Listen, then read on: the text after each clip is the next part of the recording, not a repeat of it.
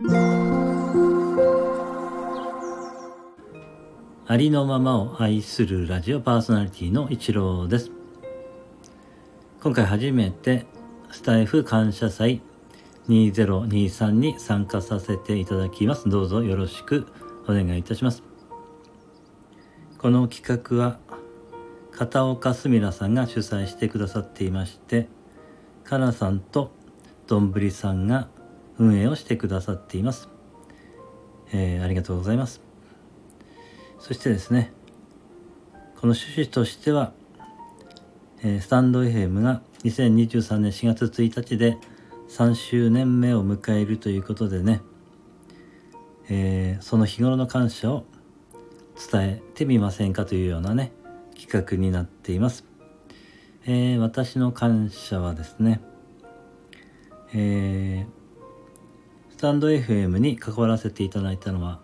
2021年12月21日からなんですよね、えー、そのきっかけはですねクラブハウスを、まあ、聞いていたんですけれども、まあ、そこで知り合った方がスタンド FM で配信されていたということでねまあそれでえー、やってみたくなったわけですね。えー、そしてこのスタンド FM のいいところはですねとてもあの操作がしやすいっていうんでしょうかね収録がしやすくてですね BGM なんかもすごく、えー、たくさん用意されていますしそしてそれを選んでねただ、えー、簡単に、えー、BGM をねセットできますので、ね、本当に誰でもねすぐ始められるっていうところがえー、とてもいい点なのかなというふうに思っています。その点は本当に、えー、使いやすくですね、えー、設計してくださったスタンド FM の、え皆様に、え感謝申し上げます。そしてですね、えこの場があるからこそ本当に出会えた方がたくさんいらっしゃいましてあるいはですねそしてこういうふうにね配信するということもね、えー、簡単にできますのでね、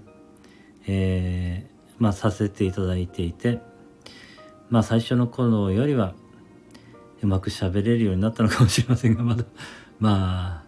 結構ねまだまだ、えー、カミカミだったりするんですけれどもねまあそれでも、えー、いろいろ変わってきていまして例えば2022年の、えー、10月頃からですね今まで、えー、してなかった詩の朗読をまずさせていただいたっていうね、えー、今までなかった体験ですよね。新しい体験をさせていただいたっていうこともありますし、そして、えー、そこからですね、えー、自分のその、まあ、目覚めの刺繍一詩が書けたわけなんですけれども、まあ、それには、えー、小さな感謝を束ねてという企画がありまして、その企画に、えー、まあ参加させていただいていてその時にね感謝の思いが溢れてきて、まあ、詩も、えー、まあ、自然と書けた感じだったんですけれども、まあ、そういうようなね体験もさせていただいてそして Kindle 出版をさせていただくこともできて、まあ、それは目覚めの詩集一詩というね詩集だったんですけれどもそういうまさか私がですねそういう、えー、まあ、詩集のね出版をするようなことになるとは、えー、まあ、思ってもいませんでしたのでこれはですね自分にとっては本当に、まあ、大きな出来事だったのかなというふうに思いますね。そしてペーパーバック版も出すことができてまあその形にね残すことができたのも、えー、嬉しいことでしたね。そして、えー、本当に仲間にも恵まれていましてですね、えー、まあ今本当に楽しいスタイフライフをね送らせていただいているというような感じになっています、えー、そしてですねちょっとここでお伝えしたいことはちょっと前にあったことちょっと前というかえー、今日ですね。今日ですね。あったことなんですけれども、えー、ペイフォワードということに関してですねちょっと、えー、すごいなというふうに思ったことがありましたのでお話しさせていただきたいんですけれどもえー、少し前にですね、A ビジョンプラスさんの企画で、スタイフに乗せて愛と感謝を伝えようという企画があったんですけれども、それでですね、まあ、再愛賞というのがありまして、まあ、これは抽選で、えー、1人だけ選ばれたんですけれどもこれは最初お寿司さんという方が選ばれたんですけれどもお寿司さんはあの A ビジョンの A ビジョンプラスの方だったので、えーまあ、それを辞退されるような形で、えー、て言うんでしょうねその他の人にそれを、えー、送りたいというようなねことを言われていて、えー、結局ですねお寿司さんがそれをまあ辞退されたような感じになりまして、えー、私にですねあのまた抽選がありまして私が次に選ばれまして一応最愛賞という形になったのかなと思うんですけれどもその、えー、提供をされていたブリティッシュのオングスさんからですね。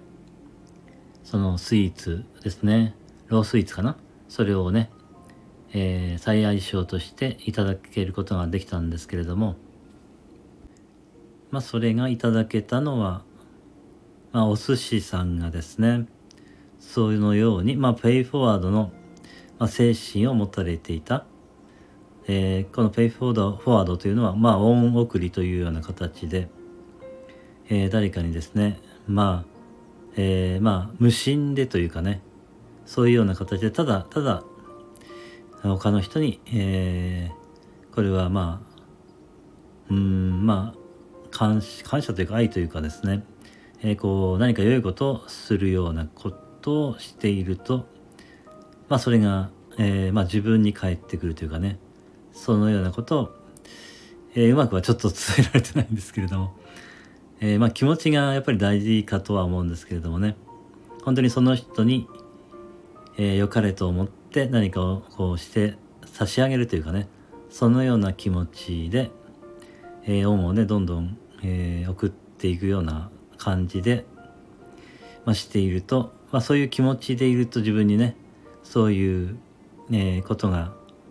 良きことが返ってくるというかね、えーまあ、たらいの法則と聞いたこともあるんですけれどもたらいの水は、えー、押し出すと自分に返ってくるようなねそのようなこともあってやっぱり気持ちが本当にね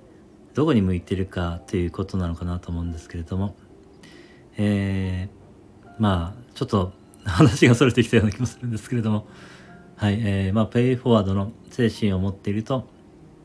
まあ自分にも、えー、その良いことが起きてくるというかねまあ、そういう世界は、素敵かなと思うんですけれどもそういう体験を今回ねまあさせていただいたんですよね。そのお寿司さんのそういうねペイフォワードの精神を、えー、すごく私がまあ、えー、次に選ばれたことによってですねそのお寿司さんとの、うん、関係でお寿司さんのそのまあペイフォワードの、えー、その気持ちというかねその辺りをえー、垣間見せていただけて、えー、今回それがねすごく私の学びになったというか感謝というかねそういう、えー、気持ちを感じさせていただいたので、まあ、素晴らしいなというふうにね、えー、感じさせていただいたので、えー、それがね私の今回の、えー、最後の、えー、感謝になります。ね はい、えー、ちょっとですね話が まとまってなくて分かりづらかったかなと思うんですけれども、えー、そのね、まあ、スタイフに出会ったからこそそういうね、ペイフォワードの、ね、まあそういう精神に思ってる方にまた出会えてね、あ、素晴らしいなというふうに感じさせていただけて、まあ自分もそのようにやりたいなと思わせていただけたことが、えー、今回ね、特に、まあ、スタイフに関わっていたからこそということでね、えー、これをね、感謝とさせて、スタイフに対するえー、感謝とさせていただきたいと思いました。えー、それではありがとうございました。そして私の次に配信される方が中島ひろやさんなんですね。えー、中島ひろやさんの、えー、チャンネル URL を概要欄に貼らせていただきますので、えー、18時40分から配信されますので、ぜひね、ご視聴していただけたら嬉しいです。はい、ありがとうございました。ありのままを愛するラジオパーソナリティの一郎でした。